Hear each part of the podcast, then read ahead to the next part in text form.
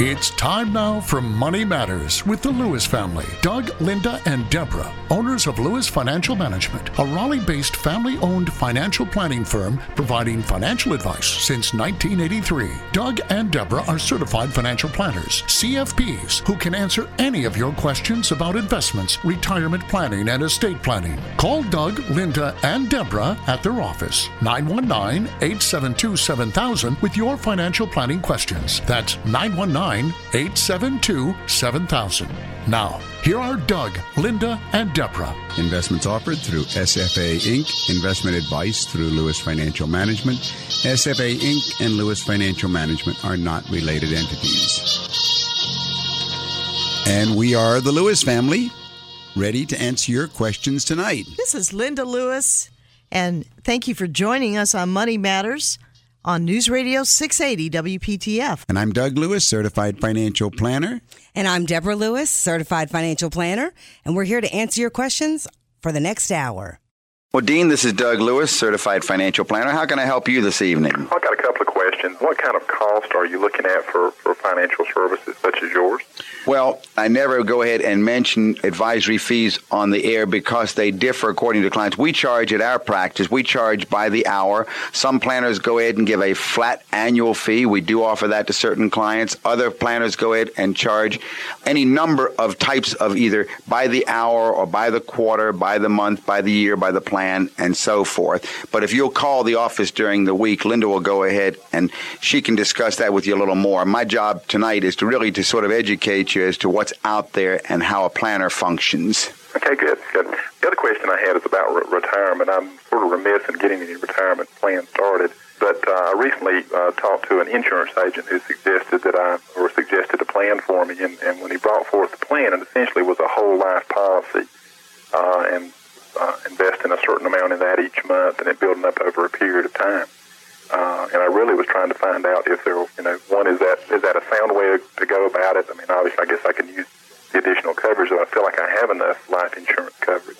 Life insurance is an arrangement between you and an insurance company that you will pay a small amount of money, called a premium, as you and I know, and that at the time that you die, the insurance company will pay your beneficiary a whole bunch of money. And if you go ahead and buy a $100,000 policy or a $500,000 policy, and you go ahead and make the first monthly premium of maybe it's only $500, and you die the next month, then your wife won because she got a half million dollars and you only cost her five hundred dollars.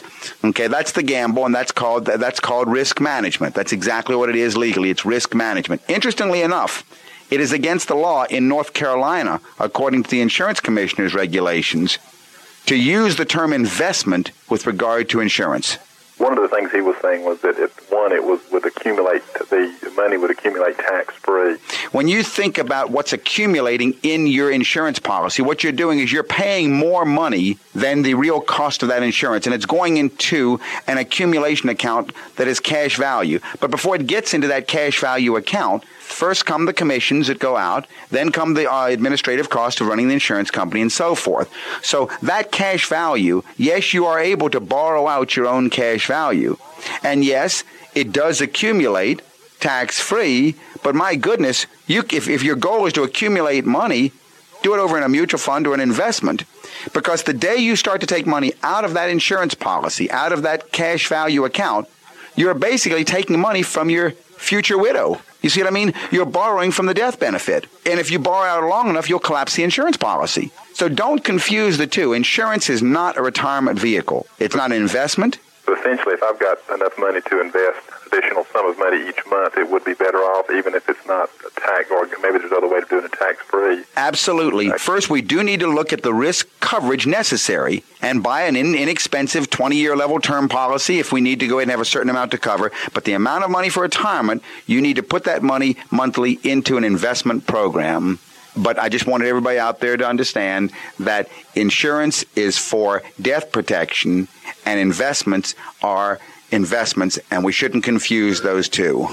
And if you have further questions, call the office in Raleigh at 919-872-7000. That's 919-USA-7000. And we appreciate your calling. Okay, thank you. And you can also go to our website, dougandlinda.com DougAndLinda.com. You're listening to Money Matters with the Lewises on News Radio 680 WPTF. So, in total financial planning, what is the first thing after we've gathered all of the data and about the client? What's the first thing that we need to address? We need to analyze their situation, find out what their current financial status is. And then after we've analyzed it, then we need to go ahead indeed and look at what is the need for insurance. What is the need? That's right. Yeah. That's Right. exactly right. So it's not a matter of we ignore insurance. Oh, no. No, but no, no. But if it's a single person who has no wife or children, then probably no need for any insurance at all. If it's a married couple uh, with young children, and maybe one the the one earns the live the the, the income and the other's a stay at home spouse, then that income is a, needs to be Needs to be protected. Yeah. Yeah, so all of that needs to be covered immediately. First of all, but from there on.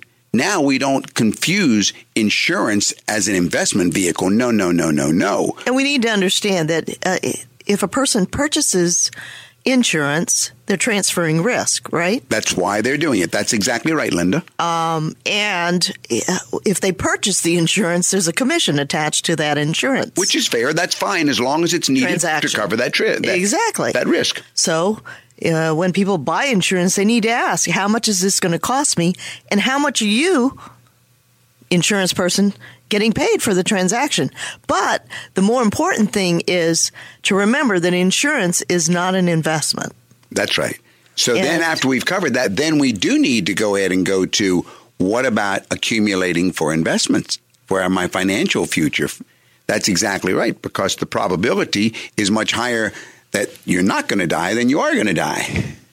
Yeah, and I, I think um, you know you have to you have to be careful to not merge goals or merge parts of your financial planning into one and try and make one thing solve two problems. You really have to know insurances for risk management and covering that income that might be lost, and retirement planning is retirement planning. That's right. That's exactly right. And, You that- know, there- and I, I was glad that he asked the question about what does it cost? Because if you ask that question to somebody you call on the phone and they say, "Oh, we we'll give you a free meeting," then just remember there is no free lunch. There's no free lunch. If somebody says, "Oh, we'll be happy to meet with you for free," then as you said, Linda, there's got to be something somewhere. So that should be a warning right away. And just as he was concerned about, and which is why there he may be a sales pitch coming. Well, there, there has to be. I mean, it's not a matter. Nobody meets for free and does things for free, obviously. So you just need to go ahead and realize, as he did, he he should, he wanted to pay for advice, and I was and, glad. And it's important to remember that each person, I agree with both of you, that each person's situation is different. And the need, whatever the need is, it exists. So what you Right. want to do is get proper advice to see, to have an analysis, to look at your situation, to sort it all out, to ask the questions that you've had that you wanted to ask, and to get proper answers. Don't trust these decisions to chance. Hire the right advisor. Give us a call at Lewis Financial Management, 919-872-7000, and let us help you create a sensible plan. And you know what's funny is that, um, just as an aside, there was an article recently um, about how, in the same way that this question was merging together, should my insurance policy be, life insurance policy be paying for my, uh, so, you know, uh, helping me fund my retirement in the world of securities licenses and life insurance policies. I'm sorry, life insurance, um, or just insurance licenses. That's what I mean. They are often merged and people don't know who can sell what. It's been a long time coming, but I, I'm really happy to see that some former securities regulators are now bringing it to the table that there is an abuse happening. Now, there's some older stockbrokers who lost their licenses, but they found a creative way to keep selling investments to their clients by using their insurance license. And this is where the regulators are honing in because basically a salesperson can pitch a variety of financial products if they are covered, Wrapped. yeah, wrapped by an insurance wrapper and everything. So this is uh, this is this is the new disclosure that happened. I think it was in the Wall Street Journal within the last week. There was an article. Uh, if you do something bad enough to lose your securities license, then this one person says you probably shouldn't have an insurance license either. And the I think the that individual was one of the regulators in one of the states and everything. A lot of states actually do have some uh, some provisions to start stopping this matter because if a person has done something bad and lost their stockbroker's license, their securities license, then it's my feeling they should be prohibited from now just doing the same thing under a, under an, in, in, an insurance a, license. Insurance license, yeah. Typically, states require brokers to have securities licenses to sell financial instrument, instruments such as stocks and bonds. Insurance licenses cover products such as fixed annuities, which guarantee the buyer will earn a minimum interest rate for the term of the contract. And variable annuities, however, or variable annuities, however, are considered securities at the federal level, but may be treated, but may be treated as securities or insurance products, um, or by both but you know, but there's a there's a there's a um, confusion as to is it the federal or the state saying that the variable annuity or the fixed annuity is a is a security or an insurance product. The actual article pointed to different states that have regulations that coordinate the two and those that don't. And the article said that states without coordination, brokers then fall into a regulatory black hole with nobody watching them. And that means for the public, it's a disaster waiting to happen. So, exactly as Linda said, you should find out how the compensation is going to be given to you. Are you getting an insurance commission? Or are you uh, licensed as a stockbroker? What is it? But the article was a big warning, and I think we're going to see more of that this year with the new regulatory environment that we're under. You're listening to Money Matters with the Lewises on News Radio 680 WPTF. Call us at Lewis Financial Management at 919-872-7000 in Raleigh. What are the tax implications of converting a person's 401k. Well, when you say converting it, converting it to what? To a Roth? You mean to Roth, Roth conversions? IRA. That's exactly right, Linda. The subject of Roth conversions is also going to get a lot of attention this year. It got a lot of attention last year. There was a, uh, a writer who wrote into the News and Observer, and the question written by the writer sort of went like this I'm thinking about converting my 401k to a Roth IRA this year. I retired late last year at age 65. I have about 750,000 in my 401k.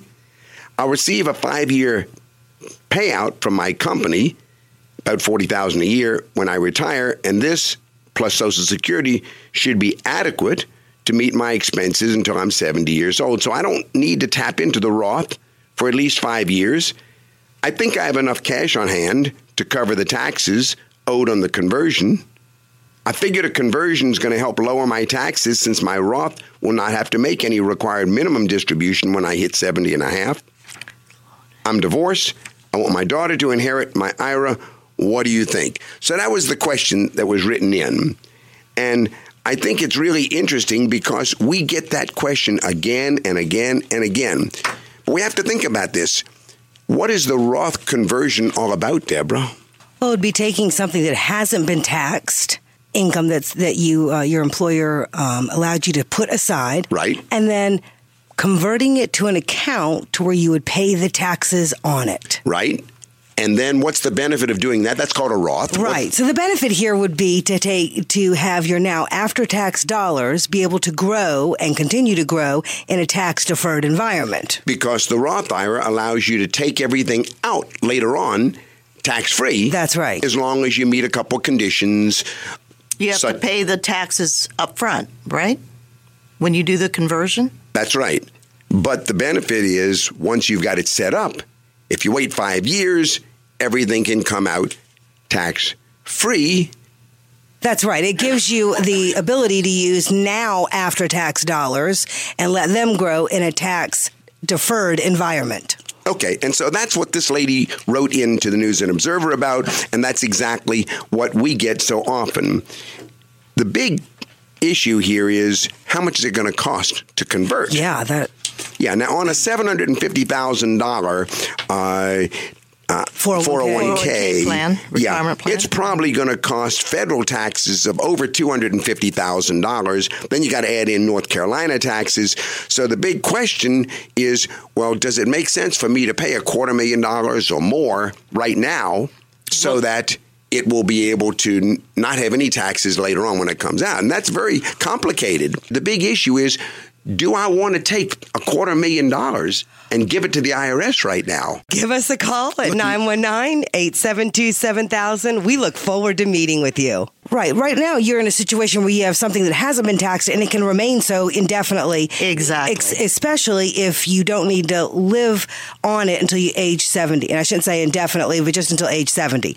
So the real question is why would you why would you want to induce or incur this tax? And many, many people are still asking this question should I do it? Because they're being promoted very strongly. I think what's needed is a professional who can use Right. a database. Such as we at Lewis Financial Management, we create a database to analyze this, run the tax projection before and afterwards, and see does it make sense? Because you can't just answer that question very simply. Right. You need a financial or tax advisor who can analyze your personal situation and help determine if the conversion makes current financial sense. So, what's the negative to it? The negative, of course, is that quarter million dollars that you gave in taxes, you can't invest it. Right. So if you're interested in this, you definitely have to come to the end of it with Yeah. an answer of analysis. That's right. So, you know, if, if you have that amount of cash lying on hand, you can invest this money rather than use it to pay taxes. In the lady's case who wrote the question, her daughter could inherit the investments that that quarter million dollars got invested in. And then when she died, she'd even get it tax free as a step up in basis. Right. So now we get really complicated here. All right. For example, you invest $250,000. It grows, let's say it's 6% after taxes. You die in 20 years. okay. Well, what's it could be worth then? Over eight hundred thousand dollars, Right. That the daughter would then be able to receive, inherit, and sell tax free because of. So, whoa, all of that got avoided if you convert because that money never was available. Right. All right. Then you have the question of, well, what about the 401k? What could be done there? Well, she could roll that over to an IRA and let's say get that invested at 7% over the years. And then what might happen, even if she started taking out her retirement, you know, her 40, her required minimum distribution year by year. If she died at age 85, then the daughter might go ahead and still get who knows, maybe 1.7 million. another 1.7 Plus the 801,000. plus the 800. So, might, so you might end up with numbers like two and a half million. Million versus, right. fortune, yes. It gets really complicated because there are a lot of things to consider. You got to consider what about future Medicare premiums? What about future changes in the tax law? And Uh, what about if this person decides they want to get married in the future? There's that's right, Linda. This You got- person is only what sixty-five?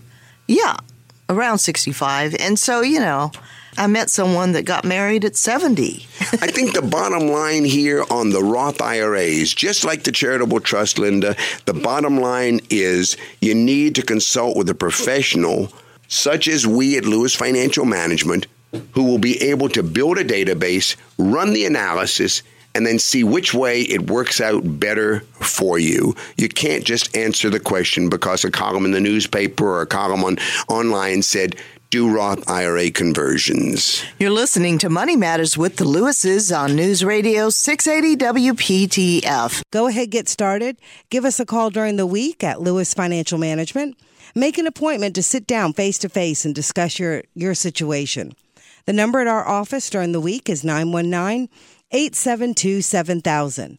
That's 919 872 7000. All right, Keith, this is Doug Lewis, certified financial planner. How can I help you this evening?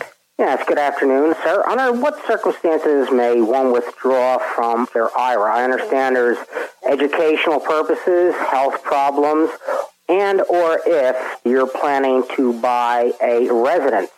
I would like to buy another home in another state, staying over one half year in that particular state. What's your income, Keith?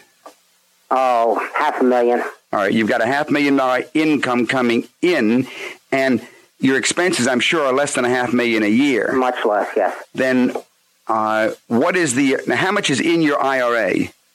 Oh, probably about uh, 300000 400000 something of that nature.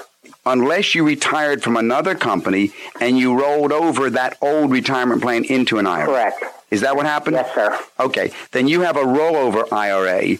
What you're remembering is that there are ways that you can go ahead and re- and remove money from a retirement plan and not pay the 10% penalty tax. But this money has never been taxed and the IRS will get its tax. The additional 10% penalty sometimes can be applied.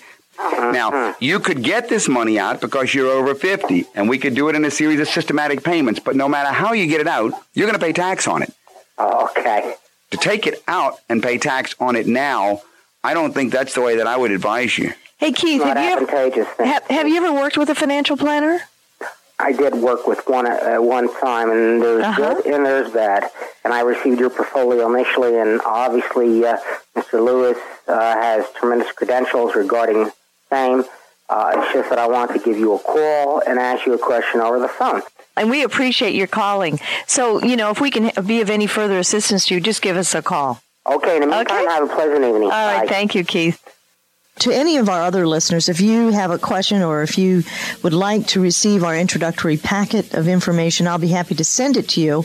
Our number in Raleigh is 919-872-7000. That is USA 7000.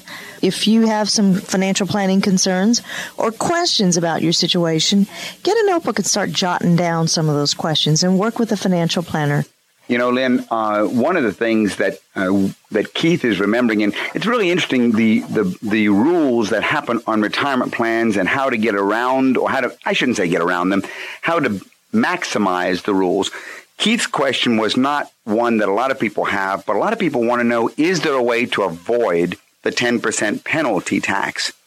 And yes, there is a way to avoid the 10% penalty. Now, you cannot avoid the income tax when you take the money out because that money has never been taxed.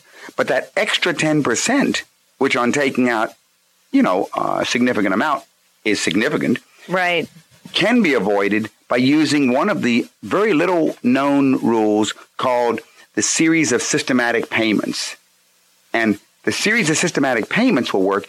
He could actually have set up, if he wanted to get money out, which he doesn't need to, but if he wanted to, he could set it up over a period of nine years and take the same amount out each year for nine years and avoid that 10% penalty. People generally have. Um, some people are confused uh, about their retirement plans, particularly if they separate from a company, and you know they they feel that well, now that I'm leaving this company, can I access this money? Or maybe there's the temptation to do so, but they don't always understand that there is a tax, right, Doug, and a penalty. So you're really not getting everything that uh, you thought you were getting because question- it- Uncle Sam's going to take his portion. Well, it's back to social capital. Social capital is the part of your wealth that's not yours. It's destined for society. Learning how to control your social capital is the crucial distinguishing feature. Our number in Raleigh is 919-872-7000. That's 919-USA 7000. And you can also go to our website, dougandlinda.com. dougandlinda.com. Well, Doug, Linda, there was an article about the minuses of the parental plus loans. Well, since we happen to be your parentals, Exactly. that's Deborah Lewis on the air. Hi, Deborah. Good to have you with us this evening. Glad you're on the air with us again. I remember seeing that article. Go ahead. Well, what I found interesting was is that there are a lot of people, and we are probably uh, one of them, who recommend the Parent Plus program, which is a federal program um, for parents who are trying to figure out a way to pay for college. Well, that's right. And for parents who are struggling to afford college, the Parent Plus programs may seem like an attractive option. These are federal programs that let parents borrow as much money as they need to cover the full cost of school minus any financial needs, uh, financial aid that the student gets. So you don't have to do any qualifying here. You can uh, make a half million dollars a year. You can send your child to Harvard, and you automatically will be approved for the Parent Plus programs. So in that sense, it's very good. But uh, if you look a little further, and this was the emphasis of the article, uh, the loan may not be as good as it sounds. So we have to think this thing through. I mean, there are ways that people approach it. Uh, one way is they go straight to their 401k and they can borrow money out of their 401k. Many people have that option. Uh, That's right. And a lot of people go that route. I think that is the worst thing possible. You should, in my opinion, never borrow from your 401k uh, for a number of reasons. Number one, it's been designed by you to accumulate tax free towards your retirement. Number two, when you pay that money back that you borrowed, you're paying back with after tax dollars, but the money that you put in there was with pre tax dollars. Uh, all of these uh, are, are reasons why you should never borrow from the 401k. so And it's the- a bigger risk, isn't it? And the God forbid situation, what if you were to lose your job? Right. And now that loan that you took out to pay for your child's education is now going to be immediately due. Right. So that is a big problem. As you say, Linda and Deborah, that's a very big problem that you don't want to walk into because uh, you don't have to. You've got Isn't the it- Parent Plus available. That's the first option. Right. Uh, there's another way to pay for it, and that's using, if you qualify in your home, a home equity line of credit. And that can be a smart choice, but I, I don't really think that's the way to approach it. Which one is the lowest interest rate? Again, somebody is looking at this through the wrong set of glasses. My view is you need to realize if you've got a child and get ready to send them to Duke, if you take a Parent Plus program out, Parent Plus loan out, they let you spread that over 10 years. Now, when you start spreading it over 10 years, you're talking about X hundreds of dollars per month. And yes, there is interest, but that interest is on uh, that one loan that year. And the money is working for you. Again, it's an investment decision. You should only approach either of these options the home equity, which might be a lot cheaper, but you can't get a fixed payment on a home equity by uh, like a 10 year payment. You might refinance the home, and that's the third option. But I think these decisions need to be made with the help of a certified financial planner. We do do this in our office all the time. If you're out there listening and you have a child who is getting ready to go to college or uh, is already in college and you're wondering, you know, what are the pluses and minuses of the Parent Plus program loans? How does this work? Indeed, there are negatives and you need to work it out. And uh, my final advice would be don't touch your 401k. If you need help, call me, Deborah Lewis, 919 872 7000. 919 872 7000. Well, there was a really outstanding article in the USA Today, and it was on investing make, makes women anxious. Was- I agree with that. All right. What was the uh, what was it about the article that you liked so much? Well, it, it was a very interesting uh, situation, sad in a way, but it was a life lesson, uh, I believe, well learned. Um, here's here's a family, and you've got a husband and wife that are in their thirties, and it took uh, Kim's mother-in-law to go through a divorce. So her mother-in-law went through a divorce, and when it happened, she went to her son, who was a CPA, um, to get advice on how to figure out how to manage her investments.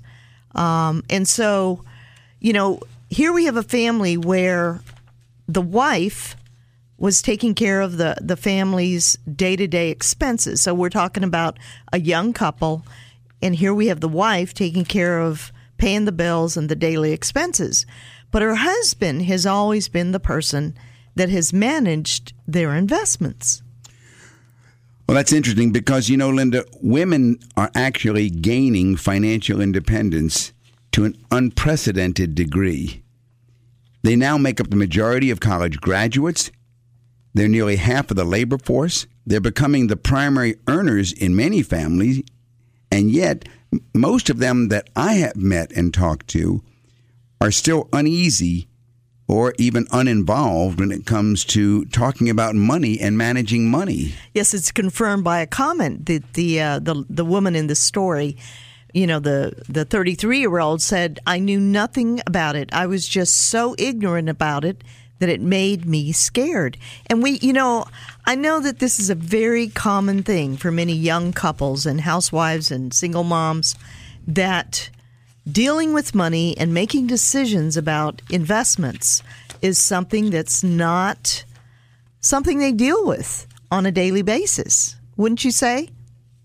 Well, I would. I would say that managing expenses isn't usually the problem. It's but making investment decisions that worries um, most women, and and unfortunately, most retirees and the people who are going to be handling it the longest are going to be women. You're going to, in general, outlive um, your spouse, and uh, I think that's why it's brought up so much. We And then there's the divorce rate. There's There's an and then incredible number of uh, statistics now of marriages that face divorce, and then you have this widow, this uh, divorcee, who has this lump of money, and she's very often frozen, paralyzed, doesn't know because it has not been her function thus far, and now how does she handle it? She's afraid of it very often. um, it, it was interesting that um, a certified financial planner was quoted in the article. You know, if you if you fast forward 15 years, if you're the young couple or the young housewife, and 15 years from now, if something happens and your husband dies or um, some crisis comes up, then what happens is the wife doesn't know what to do in terms of managing the money. And the problem is that there's going to be a lot of bad decisions that are made. There'll be a lot of economic waste. And on top of it, a lot of scared people. So, it, don't you find that in our practice, Doug? Well, I do, and a I lot of- well, I thoroughly enjoy the fact that the ones we see, they are eager to learn. They're eager. I would say, in my experience, and I hate to generalize, but I would say that if eighty percent of the clients that come to see us are, how can I say this best? I have a much higher uh, receiving statistic from the women than the men. The women are more eager to be educated. They want to know.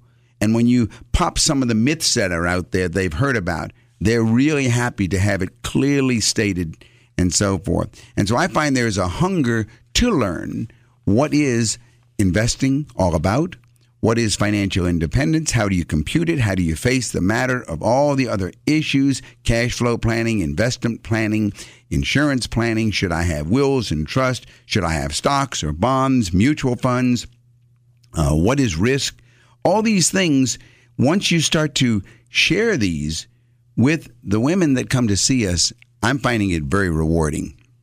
But they do come with a huge gap. If this sounds like you, definitely call during the week at 919 872 7000. That's 919 872 7000. And I think that's where most of, of the people who call into our office during the week begin with when they talk with me is I have a concern that I don't know enough can I come see you to learn more? And then it opens up this whole conversation. So while maybe male or female people begin with a, um, a an uneducated point of view, I think that's where the, the financial planner really begins the conversation. This is an area where you're not supposed to be an expert, where we are, and we can help you.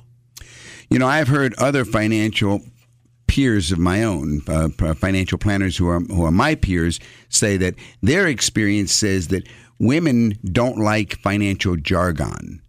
They find it very unwelcoming. They want to tune things out when people are explaining to them from a performance per, uh, performance perspective. But on the other hand, uh, they do enjoy much more a longer conversation. Uh, when you sit down with uh, a man, very often some of my peers say it's going to be boom, boom, boom, boom, boom, numbers, numbers, numbers. With a woman, it's more comfort, security, financial security in the future. Uh, and that is, uh, I like that. That's really financial planning as opposed to speculation and investing uh, with uh, playing with, you know, from the speculative viewpoint. I, I think those are the kinds of details that are important, you know, to recognize for all investors, but especially if you're a, um, an, a woman out there in a similar situation with this responsibility placed on you, that, that those, those are generally the uh, conversation starters. How do I gain that sense of of uh, comfort and security. You know, it's it's interesting that um, although women, you know, they've done studies, and women uh, supposedly will live longer than men, but uh, a lot of women also are still in the generation where it's more accepted for a man to drive those decisions about investments, about uh, right. I mean, this was the article was quoted as saying that, and uh, and part of the problem is that they just lack the knowledge because a lot of them haven't needed to do it in the past. I mean, just like your mom, right, Doug? That's true at the older set, but also the younger set too, Linda. I'm thinking of a couple that we met with recently, and she's the high income producer. She's making uh, over two hundred thousand dollars, and he is not making maybe half of that.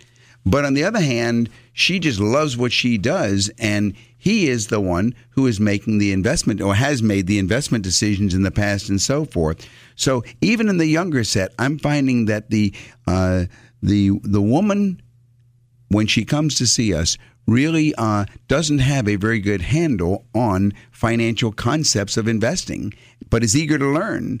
Uh, I do think that women need to get over their perceived inability to grasp financial concepts because they grasp it much faster, in my opinion, than the men. They I just- agree. I agree. While this article pointed out some things, I think that's where the conversation begins, and then it changes when you're with working with a financial planner. Yes. Somebody who really wants to educate you. Immediately, those gender stereotypes go away because everybody is concerned about their security. That's right. and their financial future. And I think that's where the conversation um, opens at I, I don't know how things are going to ha- uh, be handled or how am I going to retire or how are we going to pay for the kids to go to college. But once you put those questions out there in front of a financial planner, then they are able to say, well, well, well here, th- these are the things that we can consider.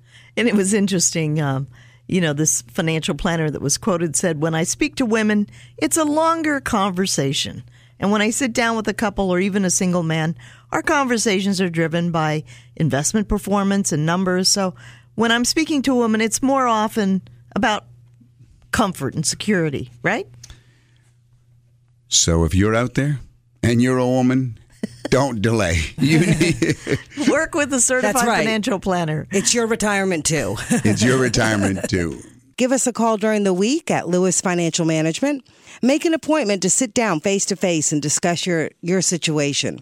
The number at our office during the week is 919 872 7000. That's 919 872 7000. Hi, Joe. This is Doug Lewis, certified financial planner, along with Deborah Lewis and Linda Lewis. How can we help you this evening?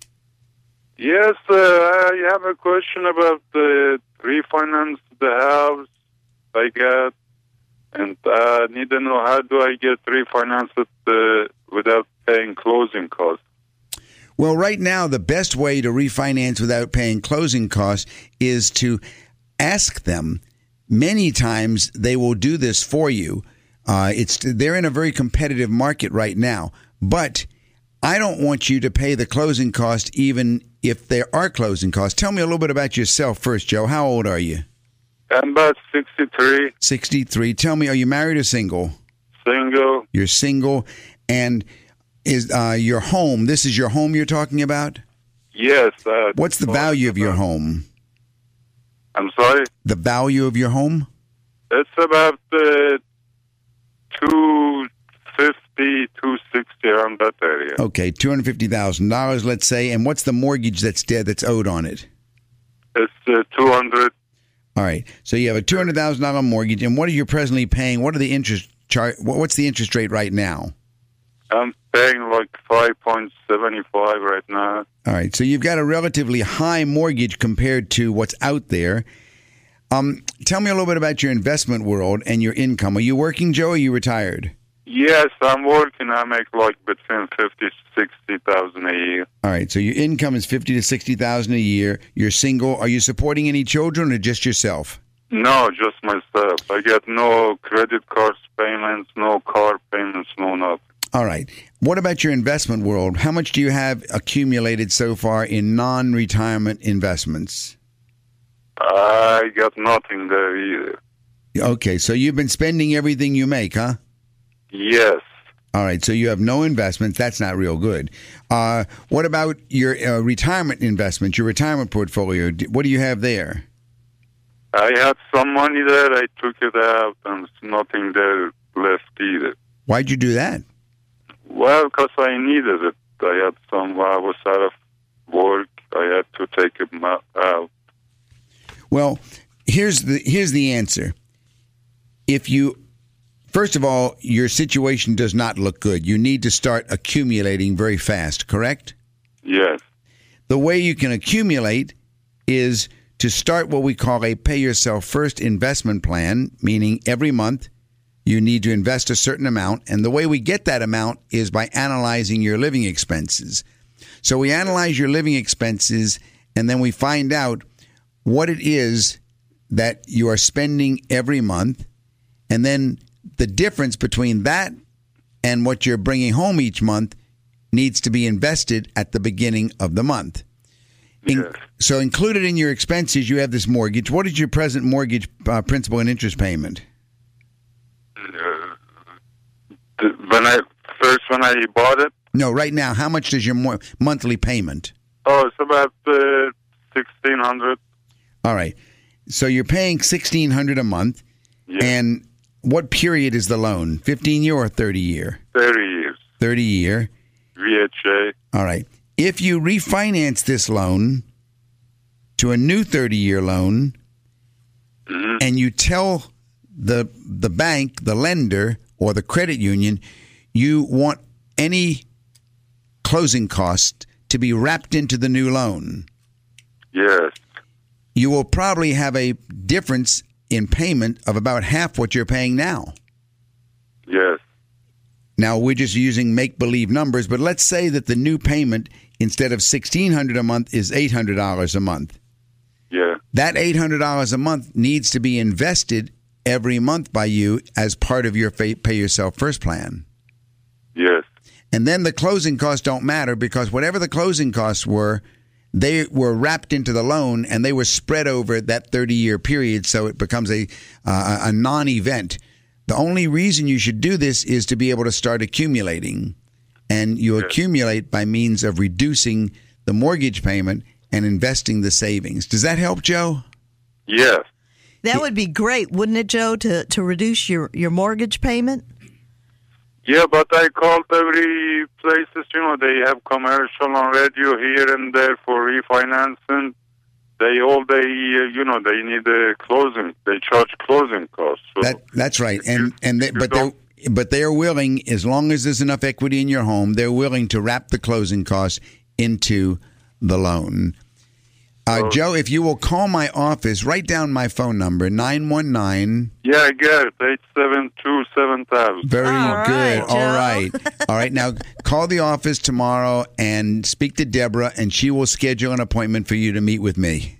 Okay. Very good, Joe. Thank you for calling. Thank. Thank. Have a great week, Joe. Thanks for calling. You too. Bye. This is Deborah Lewis. Our number at the office is 919 872 7000. 919 872 7000. Another big area that, that uh, you can.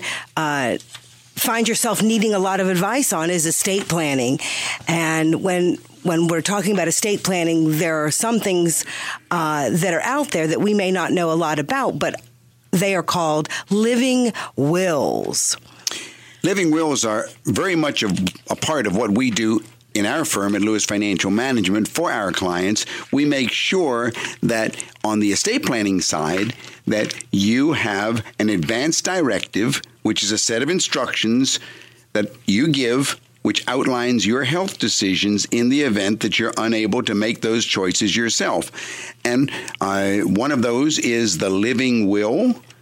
The living will has nothing to do with what you think of when you think of a will. A will is what where my assets are going to go when I die. Right. A will would take effect at your death, you know, after I'm after I'm dead. That's right. The living will can be very specific with regard to your medical treatments.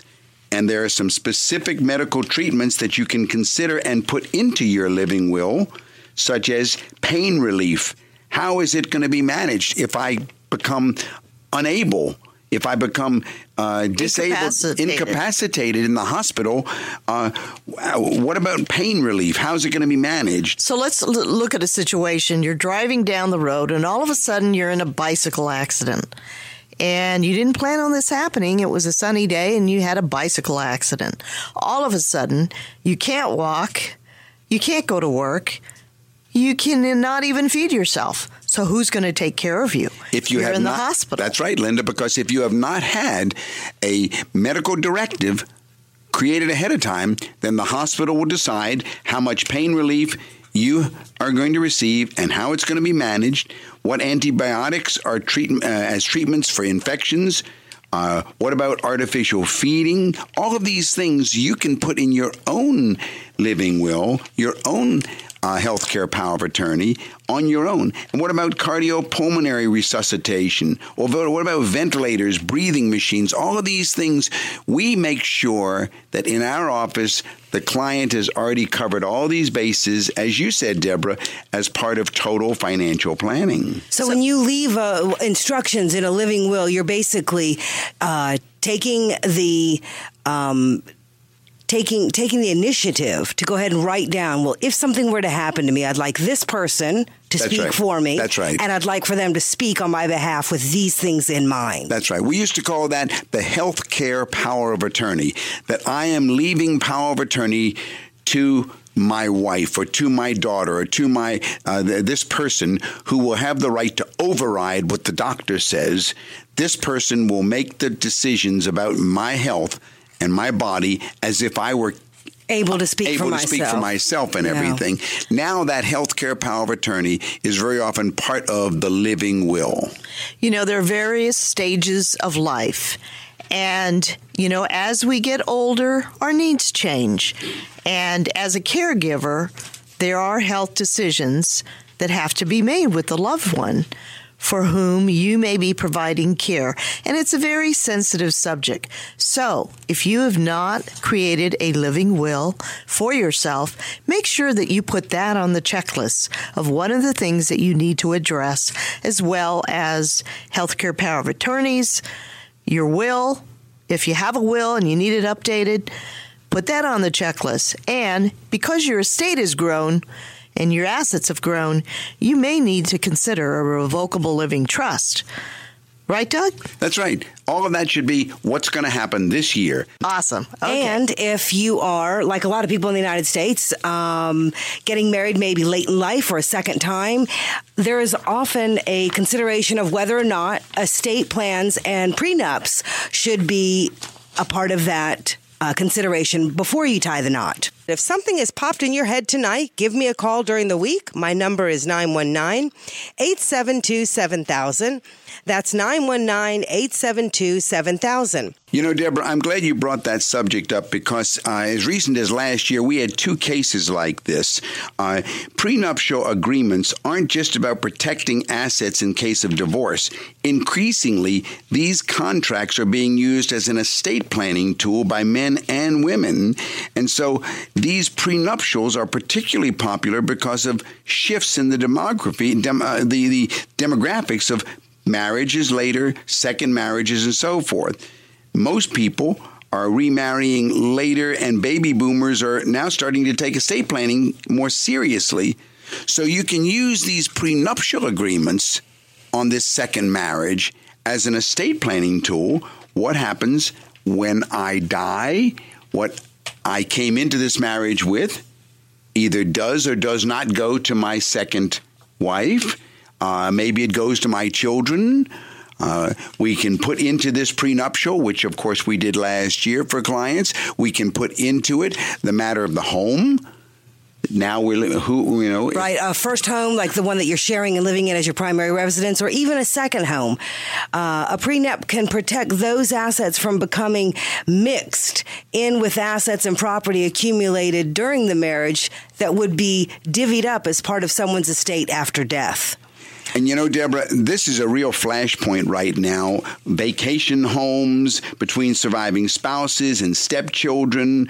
Uh, we can come up with a lot of different ways to make it exactly what you want by discussing it in the office as part of the total financial planning. We can do what's called qualified personal residence trusts. Those are called QPRTs. We can go ahead and have uh, uh, lifetime benefits to live in the home for the second spouse after the first one has passed away, but then maybe it passes to the children.